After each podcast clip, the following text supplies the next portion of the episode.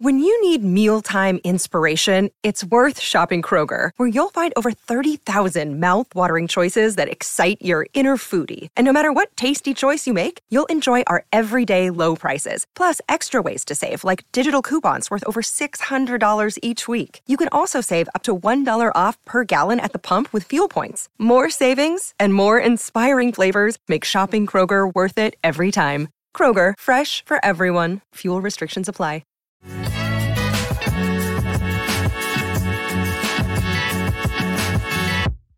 Welcome to Forward Progress Best Bets Wednesday edition, right here on the Forward Progress YouTube channel.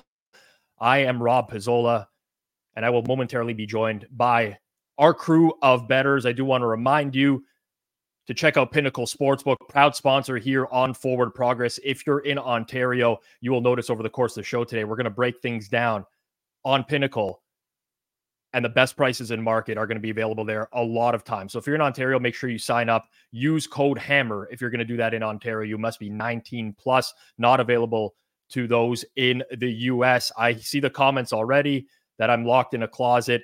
Unfortunately, in my residential neighborhood this week, someone decided that they were going to do some digging in their backyard and they hit a fiber optic cable. So there's no internet in my area. I've had to move out. I'm at my parents' place filming this. My father graciously letting me use his office at this point. But we're not going to reminisce on that. We're going to get into it this week. Just a reminder for those of you out there five games we're going to break down on this week's board. Not necessarily the prettiest games, but these are games that we have an opinion on, and at least we can discuss them from a betting point of view rather than just hitting on games where we don't have any strong opinions. So we're going to do that. At the end of the show, we will give a best bet from each one of us. All of the picks will be tracked via third party app. BetStamp, I highly recommend checking it out at betstamp.app or downloading it on Android or iOS. And we're going to try to make this as forward looking as possible. Quick review of last week. Did pretty well as a group on the leans a week ago. I think Suma swept the board on the leans. No one was below 500, which was nice. Hitman two and one on the leans. We covered a lot on last week's show, and ultimately more check marks and X's. Again, that's great news for anyone Best bets. I hate to harp on it. You see Hitman with the bag on his head.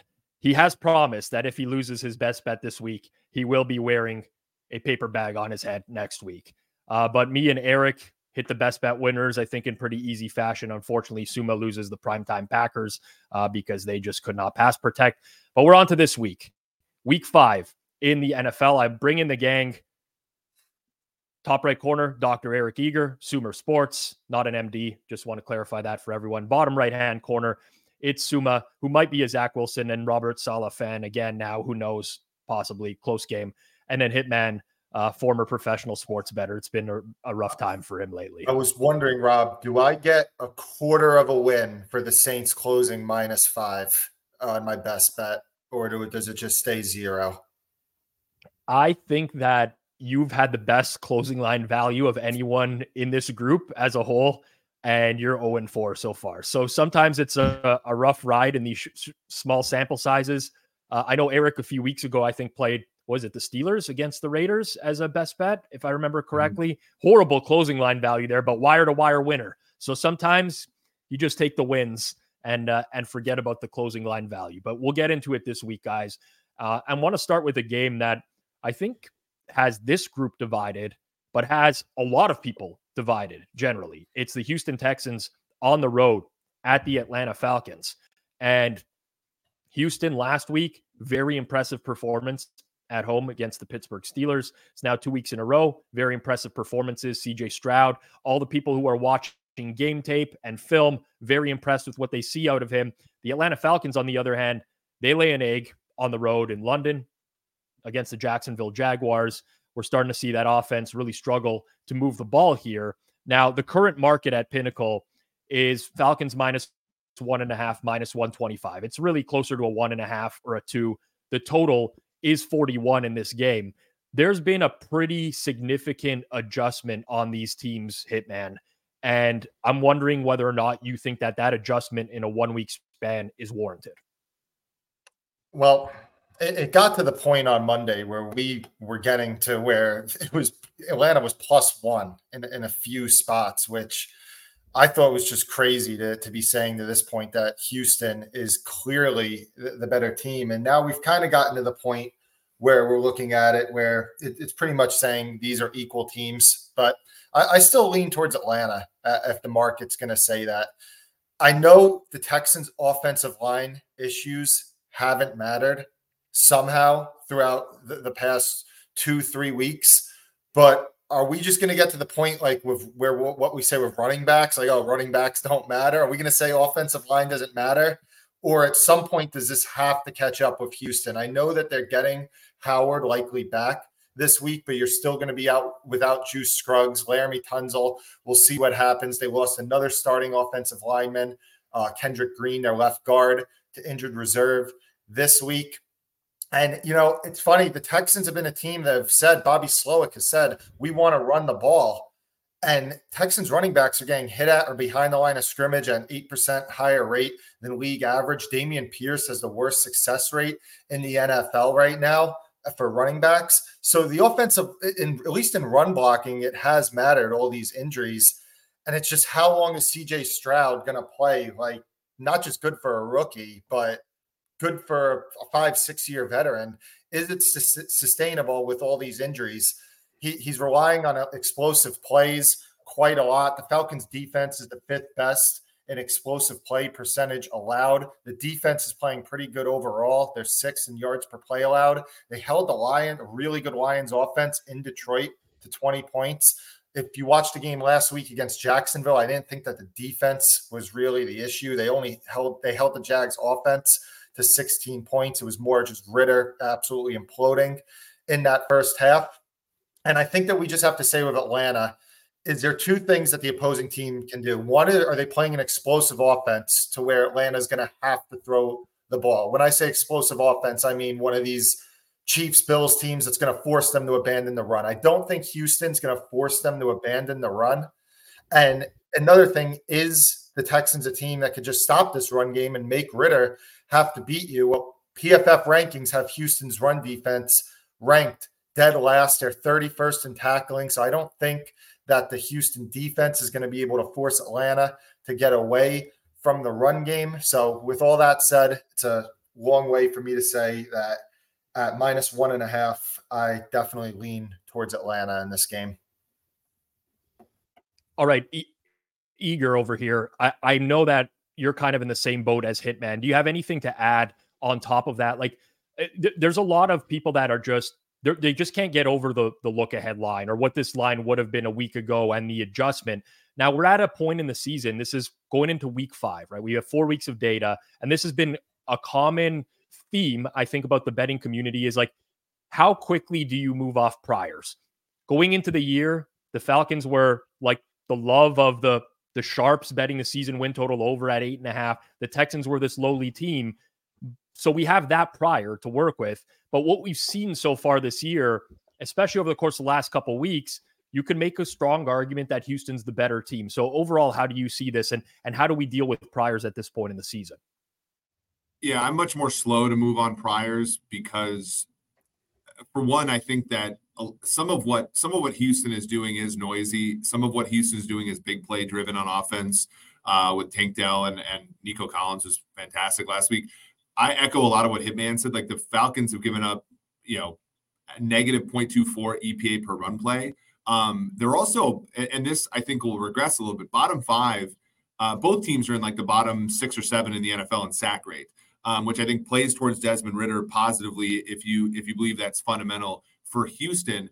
But the Falcons actually have gotten some pressure on the quarterback. David Onyemata leads the team in pressures. Uh, Calais Campbell is, you know, still still a force out there, and yet they're not getting, they're not finishing. And they've played quarterbacks like Trevor Lawrence, uh, who who can kind of move around. They played Jordan Love, who you know at least is able to avoid it somewhat. Somewhat, I think that could regress against a CJ Stroud that um, you know, in college, for example, you know, had had some troubles in the pocket. So I don't know. For me, it's a lot. I echo a lot of what Hitman said. I made the I make the game three. Like I, I do think that there's a little bit of value on the Falcons here. Um, and, and you know, I, I sort of disagree with the market move all the way down to as, as Hitman said, a pick them to plus one.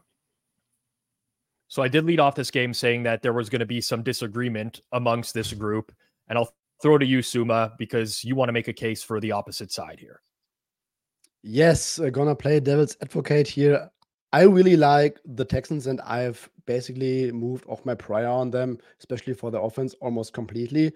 And I'm really liking what I'm seeing from that offense and from that offensive structure. So I'm not saying by any stretch of the imagination that the Texans are close to the 49ers offense, but I get some 49ers esque vibes when it comes to the offensive environment. I really think that they are putting out there a lot of great play designs, good answers for the quarterbacks to play within structure. And what these Shanahan disciples, so so the quarterbacks of, of the Shanahan disciples like Tua Tagovailoa, Brock Purdy, and Stroud now all have in common, they play very well within structure because the scheme always gives them some answers. And CJ Stroud, after four weeks, um, he's second in EPA per dropback from a clean pocket. He's third in PFF grade from a clean pocket.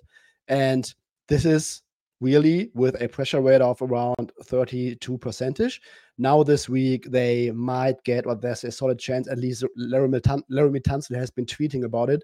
There's a decent chance that Tunsil and Tytus Howard, they're both starting tackles, will be back. But other than that, I think the Texans really showcased that they were able to scheme around that putrid offensive line, especially last week against what was supposed to be a, a strong Steelers pass rush, and they they completely neutralized that unit.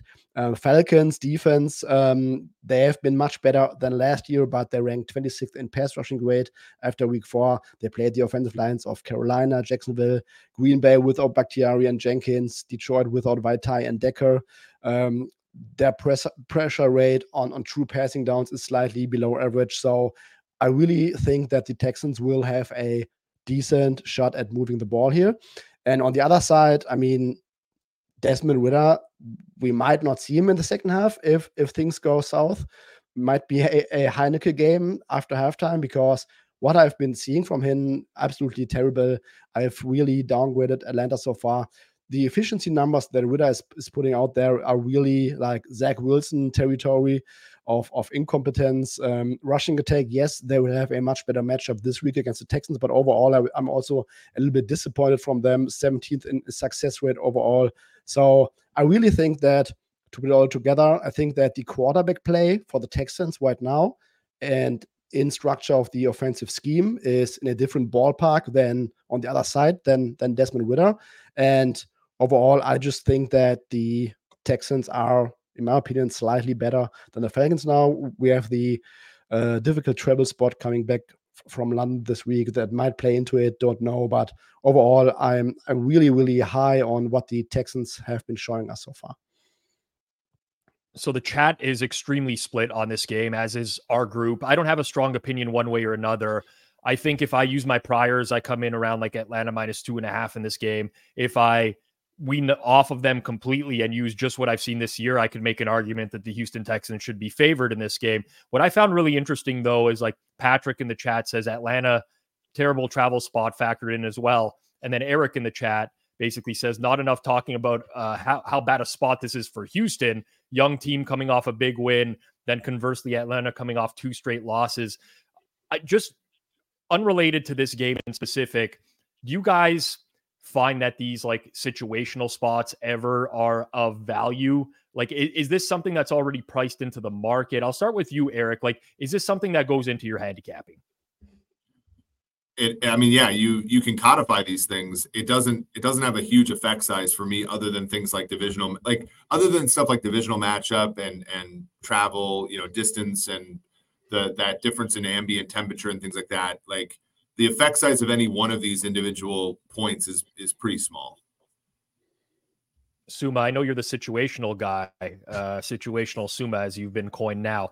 Uh, anything with like the situational spots that would ever get you over in terms of making a play?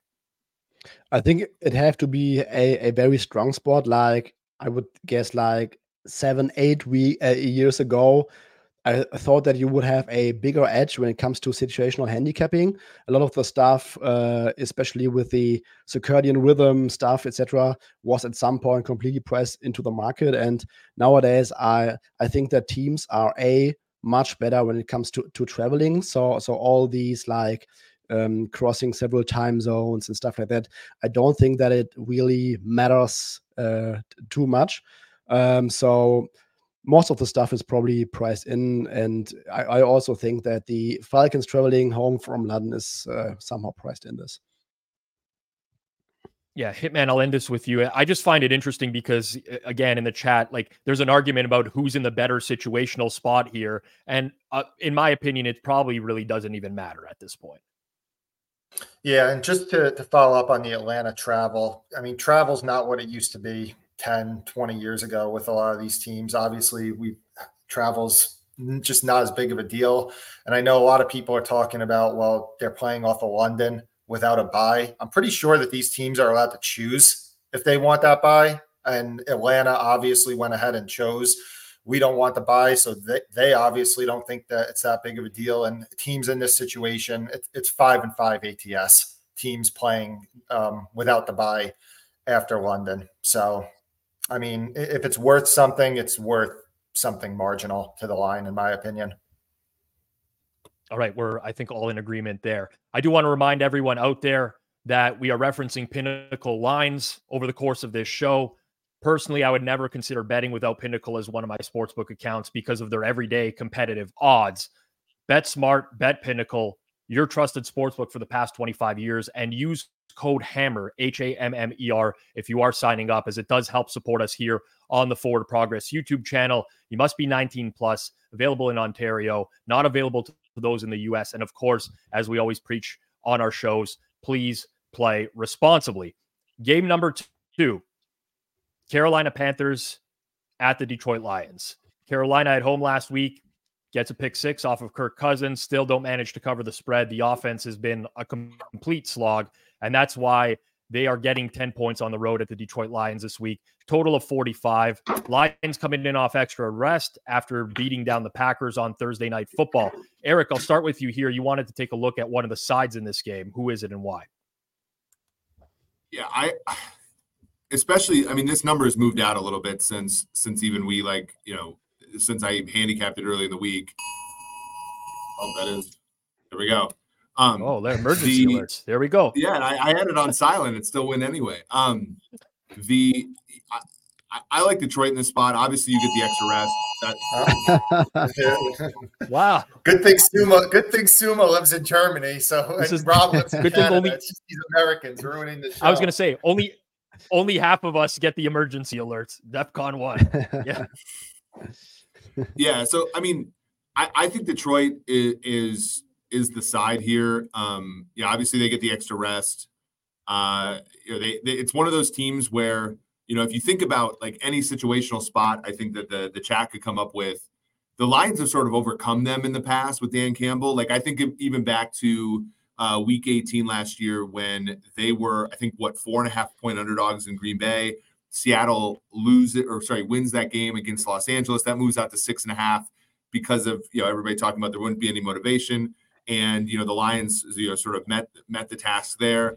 Um, the Panthers are you know decent defensively. They gave Kirk Cousins some some problems last week, but on offense they simply can't move the football. And uh, this is a much better Detroit Lions defense than it was a Minnesota Vikings defense last week. And I, so I see I see it being a situation where I, I don't know if Carolina is viable. And so if I'm going to get a number, um, you know, like this, I'll probably I, I'm going to take Detroit more often than not. Suma, I think you agree with Eric on this one. Yes, I agree. I'm still holding out a little bit on an uh, Amon-Ra St. Brown. I think he will play, but uh, Campbell was non-committal on him for whatever reason.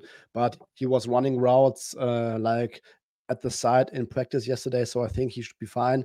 Brian Branch was really good so far, and shout out to to the Sumer Sports show with Seth and Chad.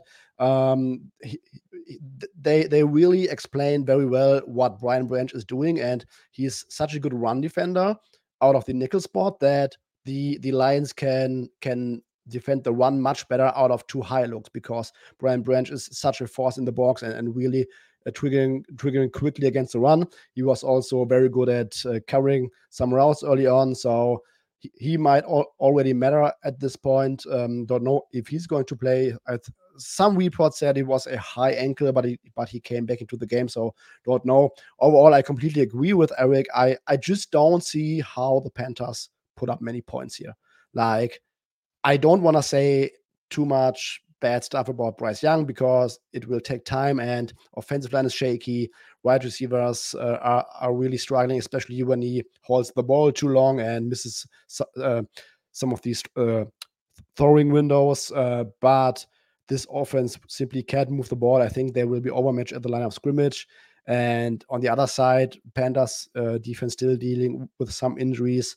Um, Lions offensive line extremely healthy. I think the Lions will move the ball, and um, I also agree with Eric. Anything under ten looks looks really good to take with the, with the Lions here. All right, Hitman. I'll get to you here as well as I'm going to be in and out of video here with the dealing with the lagging internet. But um, Panthers seem like they might be one of the most untouchable teams in the league right now. It's funny we talk about Atlanta Houston as our first game, and like the movement from the look ahead line. We've seen this one move out a little bit more as well, yet there just doesn't seem to be like an appetite for anyone to bet Carolina right now. Yeah, I, am not interested in the game either way. I think that there was a proper market correction. When we were on the show last week, we were saying about how, you know, the Panthers, they're not being rated yet as bad as like the Chicago's of the world. And we were saying, you know, I think that they very well might be. And we got to see that the Vikings, I think, were minus three and a half at that point. They closed minus five ish, I, I want to believe.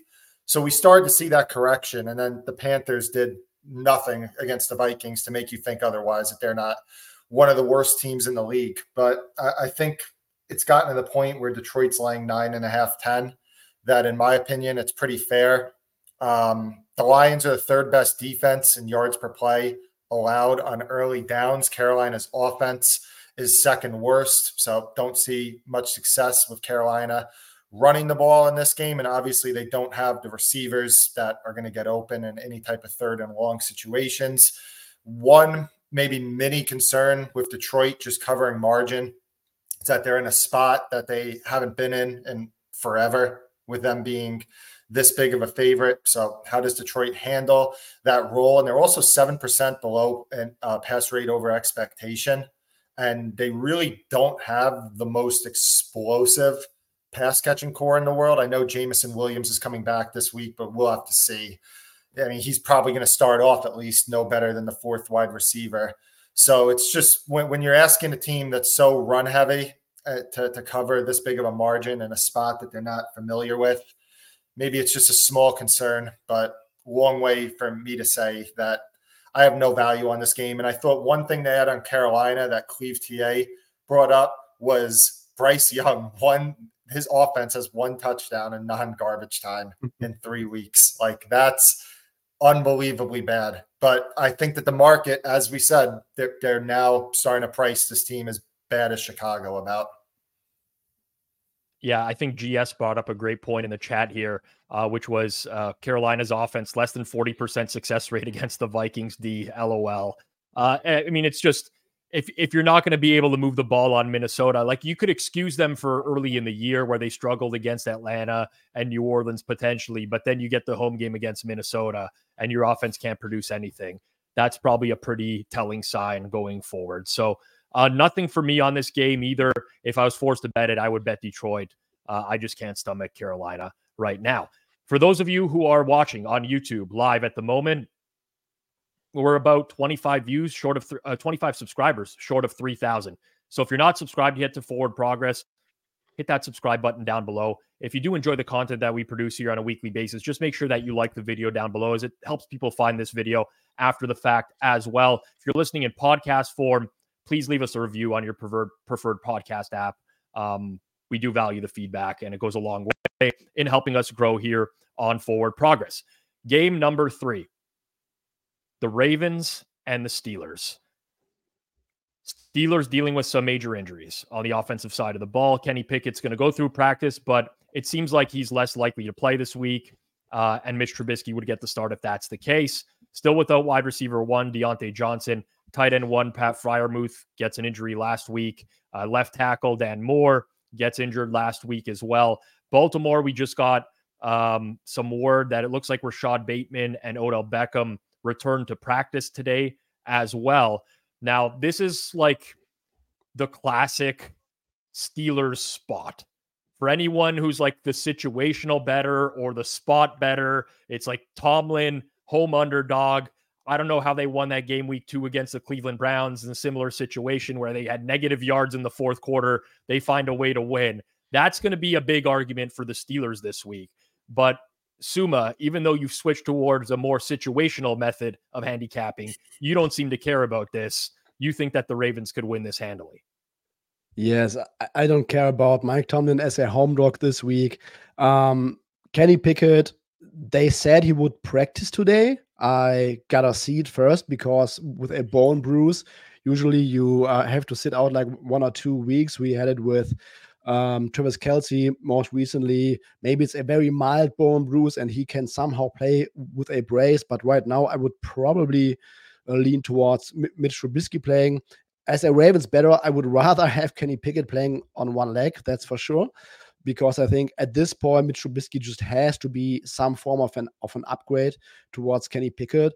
But still, they are going to play against a uh, Mike Macdonald coordinated defense that I'm that that's been playing really really impressive thus far despite all the injuries. Like Jadeveon Clowney is on pace for like 80 pressures or something. Like they are really getting production out of um, people that we did not believe they would. Um, Marlon Humphrey is practicing today don't know if he's going to play um, um, um Marcus Williams practiced fully last week, but they held him out. He might be back this week, but I think this comes down to can Mitch Trubisky, with that offensive line, without Diontae Johnson, without Pat Freiermuth, can they move the ball on this Ravens defense? And my answer to this would be no. And then on the other side, despite the Ravens dealing with injuries, I think that Lamar Jackson is playing much better just from a um, viewer's point of view than his underlying metrics um, are, are, telling us right now, even though his EPA per play number is, is pretty solid. Um, they're really, well, it looks like they are really gelling into this um, new offensive scheme. Bateman or Beckham don't know if they will be back. They would be a, a, a nice bonus to me. Um, Pittsburgh's defense has been pretty underwhelming so far. If they don't get pressured, they, they are allowing 0.405 uh, EPA per dropback and a 58% success rate. Um, I just think that Ravens will have enough firepower on offense to move the ball. And on the other side, I, I just don't see it with, with the current um, status of the um, uh, Pittsburgh offense. The, these games were very close in the past, but Lamar Jackson did not play in the in the last th- three matchups. And last year in this Matt Canada offense, Trubisky looked really underwhelming, and that was with the with Diontae Johnson and Pat Freiermuth. So I just don't see this as a great spot for the Steelers with their injuries on offense. Hitman and Eric, I know you guys don't have a strong opinion on the game, but maybe we can turn this into a bit of a conversation uh, around this question from Patrick, which is uh, Is Mitch an upgrade on Pickett at this point? I know I have a strong opinion on this. You can probably guess what it is, but Hitman, I'll start with you. Like, who gives the Steelers a best chance to win this week? And, or like, does it even really matter? Um, if both players were healthy, I would definitely say Kenny Pickett. And a lot of that also has to do with the fact that Kenny Pickett at least has a ceiling that we can envision. Like, hey, he could be a good quarterback. Eventually, he could morph into one. Whereas Mitch Trubisky, pretty much we've seen throughout the years that this guy's going to be a backup throughout the his entire career, probably. But you know, if, if Pickett is not hundred percent which it does seem like he probably won't be, and he's just going to tough it out. It's probably it's probably not much of a difference in my opinion. Where Pickett, I'd rather have him healthy, but it's a toss up if Pickett's not going to be 100%. We got to see last week with that Saints game. Like it was apparent that like everyone here, if you, I think we all said we at least lean towards the Saints who would we have rather had in that spot? A hobbled Derek Carr or Jameis Winston? So like sometimes it was obviously Winston. So sometimes these guys playing through these injuries, unless the difference between the starter and backup is just so big that even at 75%, we rather have the starter. sometimes you rather have the backup. So for me, I'm not going to have much of a reaction to, to the to to bet this uh, if, based off any news whether Pickett's playing or not. It's pretty equal in my opinion for this specific week. Go Ahead, One thing, uh, Kenny Pickett is wearing a bulky brace on his left knee. Here he is moving around during some drills at practice, and some beat reporters said that his movements don't look as fluid as usual. So yeah, and it would make sense. It would make sense to sit him considering that they have the bye next week. So you would think it makes logical sense, but you never know. Pittsburgh could be desperate coming to this game. They trot him out there at less than 100%. So we'll see. Uh, Eric, I'll, I'll, throw to you here. Connor brings up a point. Ma- Maserati Mitch can at least tuck it and run.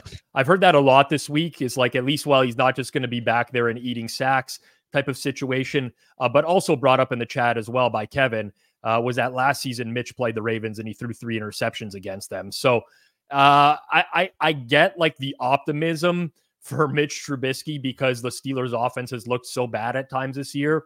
But are people forgetting that it's still Mitch Trubisky, basically? Yeah, I mean, Mitch Trubisky was effective at times with Chicago um, because of his legs, because, uh, you know, frankly, Matt Nagy did a pretty good job. Um, however, you know, his offensive coordinator in Pittsburgh, it goes by the name of Danny Football 77, uh, apparently on Twitter. And so I'm I'm a little skeptical that like that they can get much out of Trubisky and his legs, that they can be uh you know that they can be creative. I, I do think like in a situation where the offensive coordinator was above replacement, um, they they you know Trubisky would be preferable here, but the problem is I just don't think they're they're going to maximize his his opportunities. So I, I do agree with Hitman. It's about a wash, um, but in a bad way. Like I don't think I don't think it's a wash. Be- I, I think it's a wash in large part because the you know Danny Football seventy seven is not getting anything out of either guy. Uh, I look at the total in this game personally. It's down to 37 and a half. I think if we get some positive uh, injury news for the Ravens in terms of returning receivers. I know what the Steelers offense can look like at times, but that's a pretty low total, I think, with what the Ravens can produce on this Steelers defense, and then forcing the Steelers into a game state where they basically have to throw and abandon those Najee Harris two and a half, uh, two yard runs basically over and over. So uh, I'm eyeing the total in this game based off of the Ravens injury report, and we'll see over the course of the week. But I imagine if they do get some players back, that one will be bet up. Game number four on the list. It's the Eagles and the Rams. The Eagles finding ways to get the job done. For the most part, looking rather unimpressive this season. I think a lot of people have pointed that out at this point.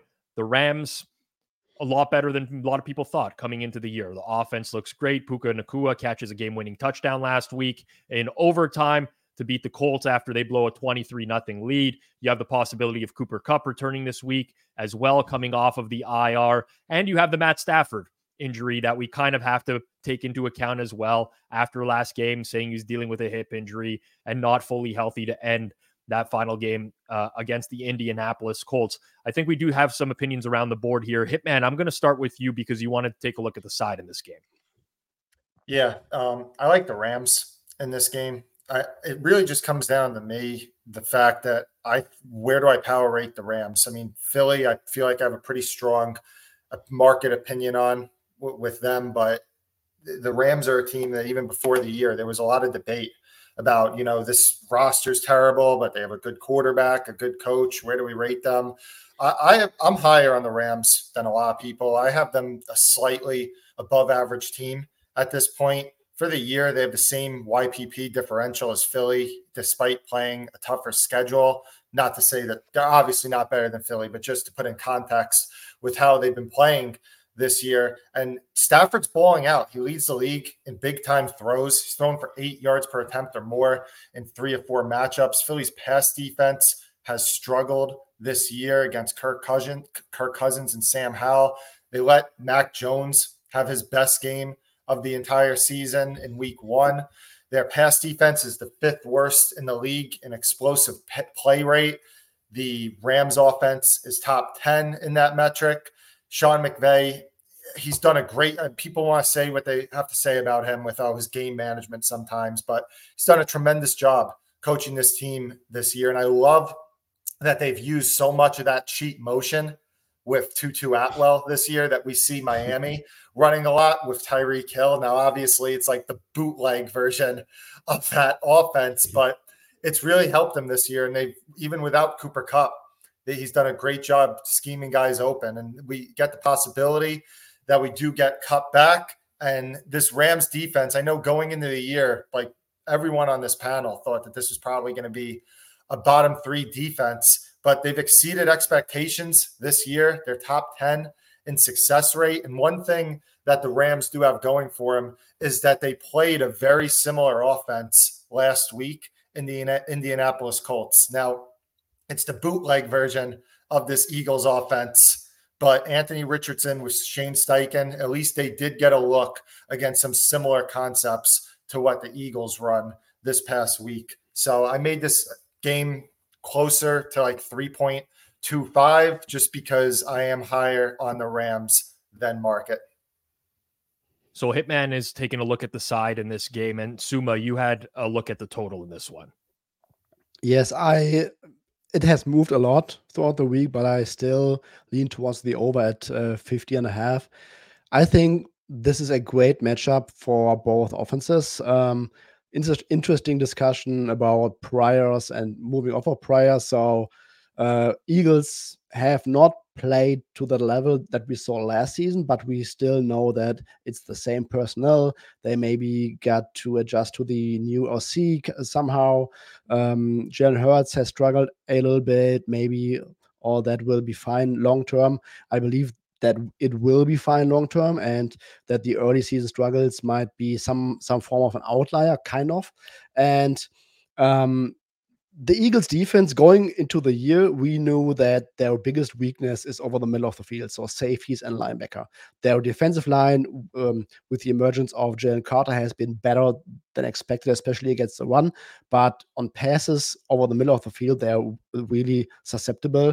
They give up 0.51 EPA per play, 9.5 yards per attempt, and a 55% success rate over the middle of the field. They are better at defending left and right. It's still a small sample size, only four weeks, but it, it, basically fits um, uh, with the personnel that's that's on the field. And the Rams are very good at throwing over the middle of the field of 0.41 EPA per play, 8.7 yards per attempt, and a 55% success rate. So I think that this matchup sets up very well um, for the Rams to have offensive success. They got to move the pocket a, a little bit to not invite too much of the Eagles pass rush. Cooper Kupp might be back. I would expect him if he's back on uh, to be on some kind of a snap count. They I think I've I've seen a report today saying that they, they want to test whether he can get full full speed on these kind of overalls. So we will see if he plays. If he plays, that would bode a little bit better for the over, in my opinion, obviously. Um, and then on the other side, I'm yes, yes, the the Rams defense has performed better than expected, but I'm still not really sold out. And with this Eagles um, offensive line that can really neutralize anything around Aaron Donald and can really focus on uh, putting double teams on Aaron Donald, I think they they should really give Hurts some opportunities to throw down the field. AJ Brown and Devonta Smith against these young uh, slash rookie cornerbacks. I like the I like the matchup for both offenses. Sidewise, I would probably slightly lean towards the um, Rams here. I make it around three. Uh, 3.5 four-ish in that range so small lean towards the rams but i i prefer i would prefer the over Looks like the chat is very split on this game, as has been the case, I think, for most of the games that we've covered. Some uh, people who've already taken the Rams, some people who like the Eagles. Eric, I, I want to throw this question to you here because I think it's a good one. Did anyone expect Philly's EPA per play on D to be ranked 19th so far? What's the issue with the Philly D so far? I think I think last season I mean, we we joked about this a number of times on this network. Like the best team that they probably beat all year at full strength was Detroit in week one. Like, you know, corner play is incredibly streaky with Bradberry, you know, and, and Slay, you know, having somewhat careerish years last year at times. um, linebacker core like Nicholas Morrow right now is like doing everything for that team as far as rushing the passer and stuff. He was an August addition. Um, you know, so you, you add in the fact that they have a different defensive coordinator now uh, with Jonathan Gannon now going to Arizona and actually being pretty impressive as Arizona's head coach, uh, as it would as it were. So I think that there were a lot of like downward pressures here. They faced good offenses in Minnesota. Um, you know, even Tampa Bay, I think, you know, moved uh, Tampa Bay didn't move the ball much on them, but like you know, Minnesota, for example, did what they needed to do. They have a wide receiver in Minnesota that's a lot like Cooper Kupp, and Puka Nacua has been you know Jefferson's better than those two guys, but in terms of reliability, in terms of uh, moving the sticks, like you know, I think that the Rams have somebody who can take advantage of the Eagles. But to me, there was just a lot of regressive factors in the Eagles defense last year. And then you put on that the defensive coordinator, who's generally the most important person on a defense, uh, moved on. And I think a lot of people, you know, for both sides of the football for the Eagles, were not factoring that in. Uh, we got a comment here in the chat uh, before we move on to our next game. Penny off the board now on Baltimore Pittsburgh game. So just for those who are watching that are not in tune with the chat and what's going on here, uh, Kenny Pickett has said that he will play on Sunday. I don't think that this is going to have a material move on the line, but typically speaking, we do see books take it down shortly before re uh, popping it or reposting it, I should say. Um, so Sommer said he hoped for Kenny Pickett, an injured or hobbled Kenny Pickett. I think he's going to get uh, what he hoped for now with Kenny Pickett saying that uh, he'll be ready to go by Sunday. Although we'll take it. Uh, not official. I mean, a player saying they're going to be ready to go as in the past has not made them like a guarantee to start in any case. But um, yeah, that's that's the case for this week's game right now. Uh, we're going to end off with Sunday night football this week which is an absolute banger of a game. And I don't say that as a Dallas Cowboys fan. I just say that as someone who enjoys football and seeing good teams play one another in prime time. It's the Dallas Cowboys going on the road to take on the San Francisco 49ers. Obviously, the blemish on Dallas's record this season is that loss to Arizona a couple weeks ago, whereas the 49ers have looked pretty good and won people a lot of money in the process so far this season. Uh, spread right now at Pinnacle is Cowboys uh, getting three and a half, um, minus 110, 49ers minus three and a half, minus 102. Total has gone down a little bit over the course of the week, now sitting at 44 and a half. Eric, I'll start with you here. Um, are we expecting a close game on, on Sunday night football, or is like this the 49ers team that's for real and is going to just run away with games? I think this 49ers team is for real. I just think that Dallas is similarly for real. Like if you look at the defensive statistics, um, you know, Dallas, for example, has more than twice the sack rate that that San Francisco has.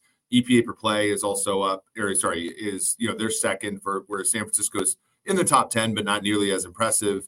Um, so to me, I look at San Francisco and I think, okay, their normal calling card is defense, and and their offense is sort of living off of unsustainable things. Brock Purdy, for example, you know, leading the NFL in EPA per play. Uh, the run game of Christian McCaffrey uh, is it's efficient, but it's more explosive right now than it is efficient. I'm going to bank on efficiency that being the thing that wins out over time. Um, Dallas has been, you know, very good at creating turnovers, but also very good at simply stopping other teams, except for Arizona. But then you look at Arizona actually move the football, you know, pretty well against San Francisco last week, all things considered. So I, I just think that this game is more evenly matched than the, the point spread. Um, I think when you look at look ahead lines, it was much closer to you know, kind of a not a, not necessarily a pick 'em, but but underneath three for for quite a bit of time. So when it reopened at four, it just seemed like a, a bit much uh, to me. Where I make the game more of a two and a half, three uh, than I than I would a three and a half, four. Hitman, uh, do you want to piggyback on this one with the Cowboys? I lean towards Dallas in this game. You know, coming into the year, I was really high on Dallas. I had these teams pretty equal coming into the year. And what what's happened since that point? Well, we've had San Francisco kick the crap out of four teams. We've had Dallas kick the crap out of three teams and then have their one screw up against Arizona. And obviously, you lost Trevon Diggs, you lost some offensive linemen for that Arizona game. But now it does seem like Zack Martin and Tyron Smith are going to be back for this game. Um, and w- one thing I have to say about Brock Purdy is listen, he's scored, his offense has scored 30 plus points in every start of his career except one. It was against Dallas in that playoff game, 19 to 12. And they Dallas had quite a few dropped interceptions in that game, if I remember correctly, as well. And the one thing I have to say with Purdy is he has struggled versus pressure throughout his career, but he's just always in constant positive game states and never really under pressure because of how good the San Francisco offense is. And if you look at the opposing schedule of defenses that he's faced in his career, where he has had these 30 point games, this year was Pittsburgh, whose defense has taken a step back this year, the Rams, the Giants, the Cardinals. Last year was the Dolphins, the Bucks, Seahawks, Washington, uh, Las Vegas, and the Cardinals again. It's not really, a, he hasn't really been tested by many good defenses other than Dallas in that playoff game where there was some struggles. So, I mean, do I think that he's a solid NFL quarterback in a great situation? Yes, I do, but I'm just not completely sold yet that he's playing at the level, as Eric said, first in EPA per play amongst all quarterbacks this year. So I, I think that there is a little bit of an unknown factor on how he's going to play in a really tough matchup against a really tough pass rush. So uh, I lean towards Dallas in this one. Sommer, do you have any opinion on the side in this one? No strong opinion. I echo a lot of what these guys have been saying. Um, yes, I'm really excited to see Brock Purdy against a very good defense. Should be very exciting. I'm a little bit concerned from a Cowboys point of view, and uh, someone in the comments mentioned this. I think that the Niners can play like a, a lot of plays that Arizona did against them, where they can, where they can use Deebo and Christian McCaffrey in in really different um, areas and on, on a lot of speed motion and stuff like that. And that might be efficient against that Cowboys run defense. Um, but I'm also very high on the Cowboys in general. I think at at three and a half, if if I had to make a bet, it it would be Dallas. Um, but I'm really really excited for this game. Should be a great one. Someone in the chat, uh, Scott said, Pizza Man just waiting for this total to bottom out. I haven't really decided what I want to do here yet because I do have leans to Dallas and the over. Uh, one thing that really stands out to me, and probably anyone who's watched Cowboys games this year, has been the struggles in the red zone. And if you look at Dallas this year in terms of converting touchdowns in the red zone, they're at 36% through the first four games of the year, 30th in the league out of 32 teams. If you go back to last year, they were number one in the red zone in so in terms of converting touchdowns, uh, in red zone possessions to touchdowns. Now, stuff has changed in the offseason. It's no more Kellen Moore. It's Mike McCarthy calling plays. Technically, don't have Zeke Elliott, but like, are we going to believe that the Cowboys' red zone offense is basically going to go from best in the league to worst and not balance out at some point? I don't personally believe that. So I think there's going to be some regression, positive regression. Uh, at some point with that as well. So red zone variance has killed them. And like, despite the fact that they've been terrible in the red zone, they've won three games by 20 or more points. They have a margins of victory of 40, 35, and 20. I think it's a very good team that is going to score a lot of points. Uh, one other thing I'll add to this matchup, and we saw Arizona be able to move the ball on San Fran on the ground last week. That's been an issue for the 49ers all year so far. 49ers success rate stopping the run is fourth worst in the league. And some people will say, oh, yeah, strip out garbage time. I have. And they're sixth worst in the league if you strip out garbage time. They've not been able to stop the run consistently yet this year. I actually think that we think back to these matchups and we low scoring games, playoff game last year, 19 12, going to be another like defensive slog. I'm not, I'm not convinced it will be. I actually think that these are two really good offenses facing I don't want to say bad, they're not bad defenses, but overrated defenses is what I would say. Um, I'm expecting points. I'm hoping for a 44. If I get it, I will almost certainly um, I will almost certainly uh, be pulling the trigger on the over in this game, despite all the market action on the under. Uh, before we get into our best bets here across the board, I want to remind everyone if you do enjoy the content that we do here on Forward Progress, make sure you smash that like button down below. But also, we're falling behind on subscriptions relative to hit the books.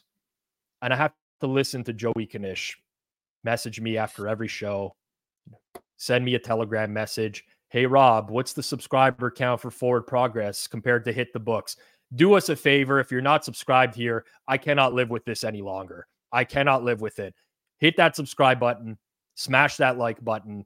One would say hammer that like button in the theme of the network as well. Uh, appreciate everyone that joins us for the chat live here on this show. Uh, and if you're watching this after the fact as well, uh, you can also like and subscribe. All right, let's get right into it. We're going to best bets for the week. Who won last week? Eric won in a very, very convincing fashion. So let's start with Dr. Eager's best bet for the week. For sure. I'm taking Dallas plus three and a half, minus 110 on Pinnacle. Uh, I'll take it out to minus 120. I make the game closer to two and a half, three. Um, I look when I when I look at this Dallas team, uh, I think they have a lot of the strengths and the weaknesses of the 49ers, but the one thing that they do have that I think is underrated here is the consistency and you know the the long term you know viability of a quarterback in Dak Prescott. Uh, to Hitman's point earlier, you know we've only seen Brock Purdy really do a uh, you know a, a, fantastic job against some mediocre defenses over the stretch of last season as well as the early part of this year. I think things regress a little bit for Purdy. I also think that Dallas can get home on him a little bit. I think they stop the run sufficiently with McCaffrey as well. Uh, and, and, they do a good enough job of covering the Kittles and the Aiyuks and the Samuels. So uh, I think Dallas matches up much better than the market does here uh, with the San Francisco 49ers. All right, Hitman, we'll go to you. I know you've promised to wear a, a bag on your head for next week's episode if you don't convert. So there's a lot of pressure on this one pick. And maybe this is what the turnaround will be to turn you back into a pro sports bettor instead of a former pro sports bettor. What's going to be the play this week to get the hitman back on track? Said it last week. The leans are doing well. So what the touts do whenever the leans are doing good, we talk about it. When they're not doing good, we don't mention it. So got that going for us at least. But uh, my best bet is going to be the Rams plus four, plus four and a half, good to three and a half. Um, there's an outside chance we get Cooper Kupp back. The Rams are an above average team. To me, Stafford's balling out. He leads the league in big time throws this year. He's thrown for over eight yards per attempt in three or four matchups. The, the Rams defense has been playing a lot better than market expectation coming into the year. Top 10 in success rate. They've now they're now playing a familiar opponent in the Eagles offense, which is similar to the Colts offense scheme wise that they played last year. Philly's pass defense has been susceptible to good quarterbacks, allowing explosive plays. Even going back to last year, whenever they faced a really explosive, good offense, they gave up a lot of points. Patrick Mahomes in the Super Bowl, Dak Prescott in that December game in, the regular season last year. Kirk Cousins this game was able to, th- or this season was able to throw all over them. I think that the Rams offense is going to be able to have a lot of success in this game. And I made the line closer to 3.25. So give me the Rams in this one. All right, Hitman going with the Rams to get them back on track. Sommer, you went with Green Bay last week, uh, which ended up being quite a stinker, and it's caused Kazone in the chat to tell you to go back to, to German soccer, stick to German soccer. So you need to recover here this week. You need to get back on track. Who's the best bet and why? Uh, I hope that the Stroud Army will get me back on track, going with uh, Texans plus one and a half on Pinnacle uh, right now. I'm really, really optimistic about this Texans team. I think when it comes to these both teams, we have to convert more to in-season data and more off of off of our priors. Um, Texans are really doing a lot of great stuff. I think that the quarterback play and the and the way the offense is working right now is, is in a different ballpark than Atlanta. I have some concerns about the Texans defense, but the way that Desmond Ridder is playing, I'm not sure that he will solve all all these problems. He's really been playing on Zach Wilson uh, territory, and um, solid chance that Laremy Tunsil and Tytus Howard will be back this this week. Uh, that would give the te- Texans uh, O line a boost. And CJ Stroud already has been balling out within structure from clean pocket, like I said, 30 PFF grade, second EPA per dropback from clean platforms. Yes, um, going with the better offense here. Okay. That's three sides. And I'm going to wrap it up here with the Thursday night football game. Uh, try to make this watchable for everyone. It's the Commanders and the Bears on Thursday night football. And I'm going to go with the total in this one. Uh, over 44, key number at minus 110. This is good up to 45. And I mean, honestly, the handicap is very simple for me. We watched these teams play in primetime last year. It was a horrible, horrible game. I believe the final score was 12 to 7 and not really indicative of the way that that game played out, especially on the Bears' offensive side of the ball, where they had several trips into the red zone in that game. They threw an interception in the end zone. Uh, there was a stop on fourth and one, I believe two stops on fourth and one. But the Bears, in my opinion, are just a big time over team right now. Injuries in the secondary, even with a healthy secondary, the Bears are horrible defensively because they don't generate pressure. I do think Washington is going to move the ball. On the other side of things, Chicago, Justin Fields much more active in the offense in terms of rushing the ball. I think that works in their favor quite a bit when he's able to be a dual threat quarterback and not just a pocket passer. We saw that last week against the Broncos. The Commanders' defense is fine, but it's not anything to write home about. They can be exposed as well. Uh, 44 is just a little bit too low in this one for me. I have this closer to 46, 46 and a half. So Thursday night football, Commanders and Bears over the total. Join me for the live watch along of that game over on the Hammer HQ on Thursday night. A lot of people that are in the chat here today do join me for the watch alongs on Monday and Thursday night football. So check that out on the Hammer HQ. Guys, I'm feeling I'm feeling a good week. I'm feeling a good week. And if it's not, I'll start next week's show and we'll tout the leans that we've had so far this year. In uh or we might just switch to picking money line favorites next week or something like that. But I'm feeling a good week. Uh, for myself, Rob Pizzola, Dr. Eric Eager, Sumer Sports. Make sure you check out Sumer Sports whenever you can. Situational Sommer, live from Dusseldorf, and Hitman, going to get his week, get get his win this week, or else bag on the head next week. Producer Jason Cooper behind the scenes. Appreciate everyone who tuned in. This has been Forward Progress, Best Bets Edition, powered by Pinnacle Sportsbook, right here on the Hammer Betting Network. This crew will see you again next week on Wednesday. Tune in tomorrow as well as Eric's on for a Thursday night football preview. Peace out, everyone. Good luck with your bets this week.